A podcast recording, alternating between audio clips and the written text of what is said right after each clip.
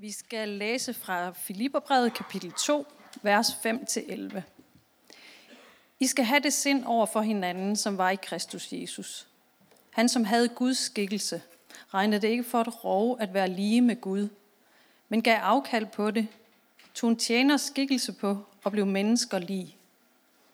Og da han var trådt frem som et menneske, ydmygede han sig og blev lydig indtil døden, ja, døden på et kors. Derfor har Gud højt ophøjet ham og skænket ham navnet over alle navne, for at i Jesu navn hvert knæ skal bøje sig, i himlen og på jorden og under jorden, og hver tunge bekende: Jesus Kristus er Herre, til Gud Faders ære. Jeg kom til at love på Facebook, at vi skulle snakke i dag om, hvad forskellen var på Vladimir Putin og Jesus. Og jeg har ikke lige tænkt ordentligt igennem, så jeg er lidt bange for, at han hører med i dag, først og fremmest. Putin. Jesus gør helt sikkert. Og at vi stille og roligt får en masse følgere på vores Facebook-side, der hedder Svetlana og ikke har så meget tøj på og sådan nogle ting. Men den tid, den sov. Det skal handle om Putin lidt alligevel. For i den her uge, så vandt han sit 4. russiske præsidentvalg. 77% af stemmerne fik han. Det er meget godt gået. Han behøvede ikke deltage i nogen offentlige debatter, men han holdt lige sådan nogle få taler for en god ordens skyld. Og de 3 reelle modkandidater, de er jo henholdsvis blevet myrdet, anklaget for skattesnyd og nægtet at stille op. Men alligevel så elsker russerne ham. 77% af befolkningen stemte på ham. Jeg var også sådan lige inde og researche, hvad der mere var af fun facts om han har 3 æresdoktorater. Jerevan Universitet og så videre. De synes, han er så dygtig nok til, at han også burde være professor ved dem. Han har fået Confucius-fredsprisen, som er den kinesiske fredspris. Men det var mest fordi, han var imod noget, NATO havde gjort. Og så har vi alle de her fantastiske billeder af ham, hvor vi ser alt det, han er god til. Han skulle eftersigende være virkelig god til både at ride, spille ishockey, dykke og jage. Og der kommer jævnligt nogle af de her PR-billeder ud, hvor han tit har glemt lige at få t-shirten på. Det burde jeg have haft med til, ja, et af dem. Alt ved Putin, det er simpelthen magt. Han både har den, og han vil konstant have mere af den. Og han får bare hele tiden projiceret alle sine fantastiske evner ud. Og russerne, de elsker ham virkelig. For det er ham, der endelig skal bringe Rusland tilbage til fordums styrke. Dengang, hvor hele verden, de respekterede og frygtede dem. Det russiske storrige, det skal blive, som det var engang igen. Og de der russiske værdier, de skal endelig få lov at herske i verden. Og det er Putin, der skal bringe det. På den måde, så går det helt i spænd med stemningen i Israel i påsken. Israel, de var også sådan en forsmået nation. Under kong David, så havde de sejret over hedningerne omkring dem. Og senest under Macabæer-opstanden, cirka 100 år tidligere, der har de lige nået at smage på magten igen hurtigt. Og det smagte af mere. Deres hellige skrifter, de var også fulde af løfter om den her Messias, der kunne komme, Guds søn. Den udvalgte, der en dag skulle komme, og så skulle han bare smide romerne ud af Israel. Og få folk omkring dem til endelig at respektere og frygte Israel, og forstå, at det var dem, der var Guds udvalgte folk. Gode og fromme ønsker, ikke? Messias-fortællingen, det var ikke noget usædvanligt for jøderne kun. De romerske kejsere, de egyptiske faraoer og de persiske konger, de ville også tituleres som Guds søn alle sammen, og de tilråbte sig også guddommelig magt. Og det var sikkert meget hjælp, fordi hvis man sad som almindelig middelklasseborger i Rom, så ville man sikkert også tænke, hold op, hvor har de meget magt. Kejser Augustus i Rom, han gjorde det på den måde, at han først fik erklæret sin adoptivfar Julius Caesar for guddommelig. Og så kunne han så derefter give sig selv titlen Divi Filius, søn af den guddommelige. Og så kunne han ligesom begynde at reagere ud fra det. Han havde sådan en fidus med, at han først og fremmest, i stedet for at give sig selv politiske titler, fordi det vidste han godt, det kunne blive et problem med nogle forfatningsting og noget, så gav han bare sig selv en masse religiøse titler. Og så var det ligesom på den måde, han var nødt til at reagere, og de var nødt til at respektere ham. Det var svært at sætte sig op imod en guddomsmagt, ikke? Når Augustus siger, at han er Guds søn, så må der jo være noget om det. Og det er altså i sådan et politisk og religiøst klima, at påskedag finder sted. Palmesøndag finder sted. Det er godt nok Augustus' søn, Tiberius, der er kejser. Men hans titel er jo så bare søn af den guddommelige Augustus. Det er nemt nok. Og mange jøder, de er så samtidig blevet overbevist om, at Jesus, han er den udvalgte Messias. Og nu skal deres gudsøn tæve den romerske gudsøn. Og så kommer Jesus ridende ind i Jerusalem, men på et æsel. Ikke nogen hvid hest, eller en stridsvogn, eller hvad vi nu ellers kunne bruge til at signalere magt. En elefant. Og det har nok skabt lidt symbolsk forvirring for folk. For æselridning, altså det kunne man sådan godt som konge. Men det var ligesom, at det betød noget andet.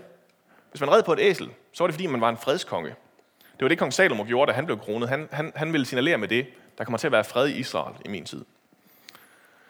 Og så har det også lidt tankerne hen på en af de lidt mere forvirrende messias-profetier. Nemlig fra Sakarias bog, kapitel 9, hvor der står, se din konge kommer til dig, retfærdig og sejrrig, ridende på et æsel. Og her kommer den her retfærdige og sejrrige konge, som der står lidt senere, skal knuse krigsbuerne, og stridsvognene skal tilintetgøres. Og så rider han altså på det her æsel. Hvad handler det lige om? Det er som om, at Jesus han siger, at han stadig gerne vil være konge, men han vil simpelthen være det på en helt radikal anden måde, end de jøder her, de kan forestille sig, at han vil være det på. Og alligevel så lader han sig hylde med de her palmegrener og de her kapper, men det er uden at folk helt forstår, hvad det egentlig er, de hylder. Det her, det beskrives smukkere end noget andet sted i Filippabrevshymnen. En lovsang, som sandsynligvis er en af de allerældste kristne tekster, vi har. Den er før Paulus. Det er en sang eller en hymne, som højst sandsynligt også har været sunget i menighederne lige fra den aller tidligste kristendom. Og der starter den. Han, som havde Guds skikkelse. Ham, der faktisk var Gud, og havde magt som Gud. Han udnyttede ikke sin magt, og han valgte ikke bare at leve det fede liv. Men han gav afkald på det alt sammen. I stedet for at klynge sig til magten, som det sker for Putin eller Ulla fra kommunen, og andre, der har fået magt. I en af de her andre tekster, der passer til Palmesøndag, der hører vi om, hvordan Maria hun vasker Jesu fødder i en dyr nardusølie. Og det får straks disciplen Judas til at spørge, hvorfor er den her olie ikke blevet solgt for 300 denarer og givet til de fattige? Og det lyder jo vældig fromt og nytteetisk, og vil få mere ud af pengene der. Men så kommer forfatterens kølige kommentar. Det sagde han ikke, fordi han brød sig om de fattige, men fordi han var en tyv. Det var nemlig den, der stod for pengekassen, og han stak noget til side af det, der blev lagt i den. Så bare det at stå for disciplenes egen pengekasse, og det kan simpelthen ikke have været særlig mange håndører, der er tale om, det har simpelthen gjort Judas til en tyv. En mand, som efter alt at dømme startede med de allerbedste intentioner om at følge Jesus af. Der er en del forskning, der viser noget om, hvad magt gør ved os. Et af de forsøg, man for eksempel laver, det er Cookie Monster-forsøget. Og det fungerer på den måde, at man sætter folk til at lave et eller andet projekt, og så skal man udnævne en til at være lederen. Og så kommer det reelle forsøg. Man stiller nemlig en skål med småkager ind på bordet, og tilfældigvis så er der én småkage for meget. Hvem spiser den småkage? Det gør lederen i 9 ud af 10 tilfælde. Og ikke bare det, de smasker også lidt mere, og de opfører sig lidt mere dårligt, taler med mad i munden, har lidt dårligere manerer. Bare fordi de tilfældigvis er blevet udpeget til leder for 5 minutter siden. Ja, vi er nogen, der taler med mad i munden hele tiden, uden at være blevet udnævnt til det, men det er et andet problem. Magt korrumperer, det siger man. Og sådan har det altid været. Og forskellen kan lynhurtigt iagttages, selv i de helt små ting. Selv når der er småkager på bordet. Og der viser Jesus en anden vej. I stedet så tager han en tjeners skikkelse på, bliver menneske og ydmyger sig. For Jesus, der betød det den ultimative pris. Døden på et kors. Den ultimative ydmygelse, som var reserveret for mordere og landsforrædere. Så stor, at selv hans nærmeste følgere, de solgte ham ud, opgav ham, og i det øjeblik glemmer alle hans forudsigelser, alt det, han har lovet, mister totalt håbet, forlader byen, spærrer sig inde i frygt for, hvornår det bliver deres tur. Men for Jesus, så bliver det ikke enden. For derfor, som der står i Filipperbrevet, eller Nu smider jeg lige græskortet for en sjældent gangs skyld. Igennem dette er en bedre oversættelse. Igennem dette har Gud højt ophøjet ham og skænket ham navnet over alle navne. Det er Jesus, der viser os vejen til den sande ophøjelse. Den går simpelthen gennem afkaldet og fornedrelsen. Og det er så langt fra min måde at tænke om, hvordan livet fungerer på. Det siger mig, at mit liv det skal gå opad og fremad hele tiden. Og nederlag, de kan bare gå hjem igen. Det kan jeg ikke forholde mig til. Og bare det sådan står lidt stille en gang imellem, så føler jeg også, at det er et nederlag. Altså, det skal gå opad og fremad. Og her kommer Jesus med sin radikale påstand om, at det er igennem afkaldet, det er igennem ydmygelsen, og det er igennem tjenesten for andre mennesker, at det ophøjes. Der bliver meget langt til Putins måde at ophøje sig selv nu på.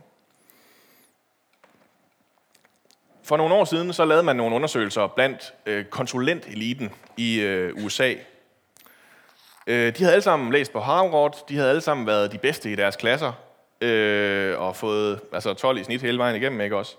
Og alt var godt. Og nu stod de her pure unge konsulenter så ude i virkeligheden, i sådan nogle firmaer, konsulentfirmaer, der skulle ud og hjælpe alle mulige med det. Og i de her firmaer, der var der kun andre folk, som også havde fået 12 i snit, og var gået på Harvard, og været de bedste i deres klasser hele vejen igennem.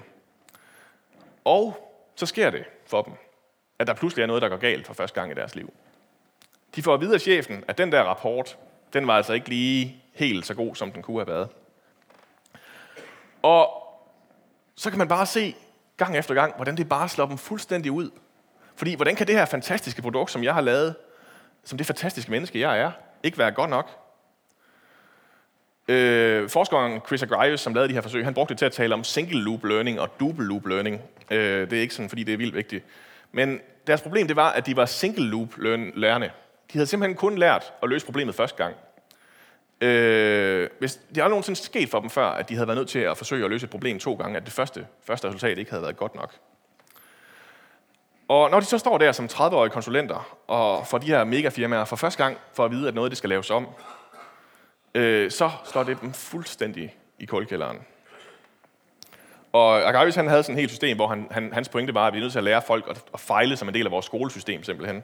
Det skal vi bare have lært så tidligt som muligt, så vi ikke står der, og det bliver et problem. Ja. Churchill, han siger det på den måde, at succes, det er at gå fra nederlag til nederlag, uden at miste begejstringen. Det har Jesper sikkert fortalt jer.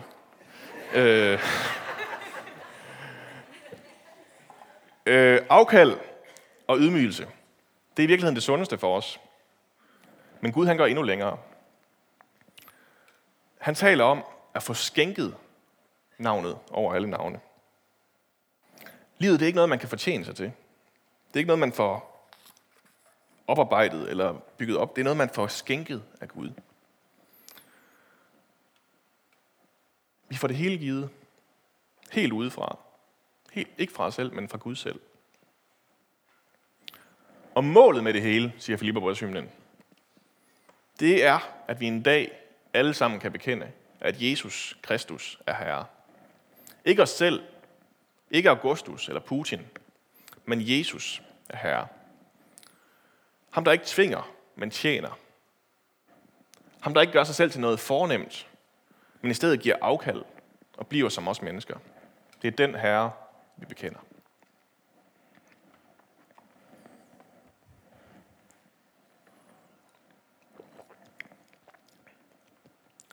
Og så startede den her tekst jo faktisk med at sige, at vi skal have det sind over for hinanden, som var ved Kristus Jesus. Det er simpelthen også vores opgave at give afkald på vores guddomsmagt.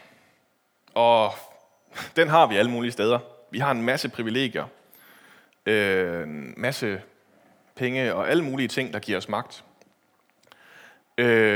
Og i stedet for, så siger Jesus, at vi skal ydmyge os og tjene i lydighed. Det med lydighed, det har Lupita skrevet super godt om i nyhedsbrevet i Hjertebanken der, hvis man læser den. Den synes jeg, I skal være med at tage. Men hvad i alverden betyder det her med at tjene og ydmyge sig? Jo, overfor Judas, som gerne ville tømme pengekassen, der har vi Maria. Og Maria, hun har lige begået verdens mest unyttige handling. Hun har hældt dyr nardusolie, som kommer over fra Fjernøsten et sted, og hældt det ud over Jesu beskidte fødder. Og så prøver hun at tørre det af med sit hår. Og det var der en veninde, der gjorde mig opmærksom på. Det bliver virkelig ikke noget godt resultat, hvis man prøver at tørre noget med sit hår. Så Jesus han står der tilbage med sandsynligvis nogle meget, meget, meget fedtede fødder. Og også virkelig, virkelig velduftende. Jeg ved ikke, hvordan mandeparfume, om det har været tabubelagt dengang. Det har jeg ikke lige helt kunne finde ud af. Men man kommer i hvert fald ikke i bad hver dag på det tidspunkt. Så man har kunnet lugte, at der var en, der havde fået noget olie på fødderne der. Men i Marias handling, der ser Jesus sand tilbedelse og sand bekendelse. Hun giver afkald på det dyrebareste, hun har. Hun tjener ved at vaske fødder. Det ærgerligste job for hvilken som helst slave. Og hun ydmyger sig med den her patetiske handling. En hårdtørring foran en masse mænd, der har rigeligt med tid til at se ned på kvinder i forvejen.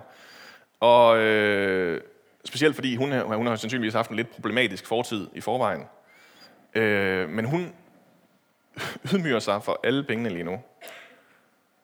Og det vilde er, at der står om, at hun faktisk bliver skænket et særligt navn.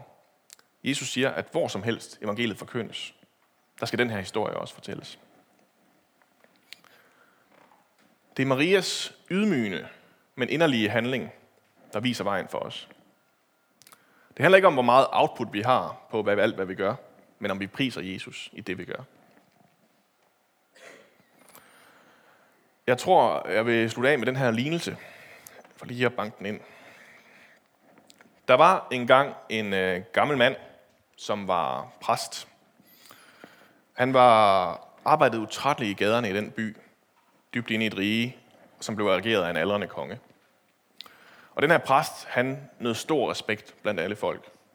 Og han blev konstant opsøgt af mennesker, som havde brug for hjælp med det ene eller andet. Kongen i det her enorme rige, han havde så en ung søn, som hadede kirken. Han var frastødt af det, der forekommer at være kirkens hykleri og bedrag. Og på det her dybe had, så fik prinsen ofte kirkeledere fængslet, og han fik religiøse møder afbrudt. Men de her handlinger, de afslørede også en dyb misundelse hos ham. Han var særlig utilfreds med ham her præsten, som havde folkets respekt, fordi den mente han selv, han havde krav på. Hvorfor lader folket sig forføre af det her gale fjols, tænkte prinsen. Han er som mange andre af sin slags, en kynisk løgner, der sælger løgne til folket for at have et levebrød. Prinsen han havde et brændende ønske om at sætte en stopper for præstens arbejde, men han ville jo ikke sådan lige påkalde sig folkets vrede. Så han udtænkte en plan, som han mente en gang for alle ville udstille præsten. Hykleri for alle i riget. Han er en fattig mand, tænkte prinsen. Jeg tilbyder ham en stor sum penge, til gengæld for, at han offentligt bekender sit eget og kirkens hykleri. Så en aften, i ly af mørket, så aflægger prinsen præsten et besøg. Og da han så er kommet indenfor i præstens hjem, siger han, jeg har magt til at nå alle mennesker i det her rige gennem trykpressen. Vil du få 10.000 rupi? Skriv et brev, der bliver udsendt over hele riget gennem telegrammer og aviser, som fortæller folk, at du ikke er andet end en løgner og en hykler. Og præsten, han var rigtig nok en fattig mand. Han var født ind i fattigdom, og han havde ikke kendt til andet hele sit liv. Så han tænkte sig grundigt om, inden han endelig svarede. Jeg vil gøre, hvad du beder mig om, men kun på 3 betingelser, sagde præsten. Hvad er dine betingelser, sagde prinsen. For det første, så må du lade min kirke være i fred. Ja, sagde prinsen. For det andet, så må du løslade de af mine søstre og brødre, som ikke er skyldige i nogen forbrydelse. Det vil blive gjort, svarede prinsen. Og din tredje betingelse? Jo, sagde præsten efter en lang tænkepause. 10.000 rupi er mange penge, og jeg er en fattig mand. Du må få givet mig tid til at få samlet dem sammen.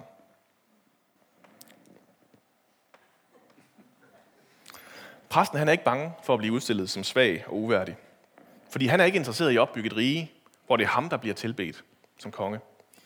I stedet så ønsker præsten at pege forbi sig selv og blive gennemsigtig, så det, der oplyser hans liv, kan få lov at skinne uden at blive skjult. Han er faktisk nærmest bekymret for, at folk betragter ham som en, de bør tilbede. Så da prinsen han giver ham sit tilbud, så kan han ikke lade være med at betragte det som et privilegium at blive udstillet som hykler. Her støder to fuldstændig uforenelige verdener sammen. Prinsens magt ramler ind i præstens magtesløshed. 1. Korintherbrev kapitel 2, vers 17, kapitel 1, vers 27, siger det sådan her, at det, som er dårskab i verden, det udvalgte Gud for at gøre de vise til skamme. Og det, som er svagt i verden, det udvalgte Gud for at gøre det stærke til skamme. Og det, som verden ser ned på, det, som ringeagtes, det, som ingenting er, udvalgte Gud for at gøre det, som er noget, til ingenting.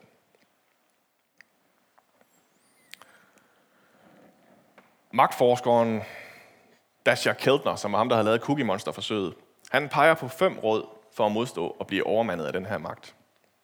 Det første det er, at man skal være opmærksom på, hvad magten gør ved sig. Det andet er, at man skal øve sig i ydmyghed. Det tredje er, at man skal fokusere på andre og være generøs. Det fjerde er, at man skal udvise respekt for andre. Og det femte er, at man skal arbejde for at hjælpe dem, der føler sig magtesløse. Hvis vi tilføjer et sjette, der hedder, at man skal huske, der en, der er større end sig selv, så tror jeg faktisk næsten, at han har læst fra Libabrødshymnen. Ja, lad os gøre det. Lad os give afkald på vores magt og vores privilegier. Og leve et liv i ydmyghed og lydighed og tjeneste for Gud og hinanden. Skal vi bede sammen? Jesus, vi siger dig tak, fordi at du viste os en helt anden vej. At du ikke var som de konger, vi kendte eller troede, vi fortjente.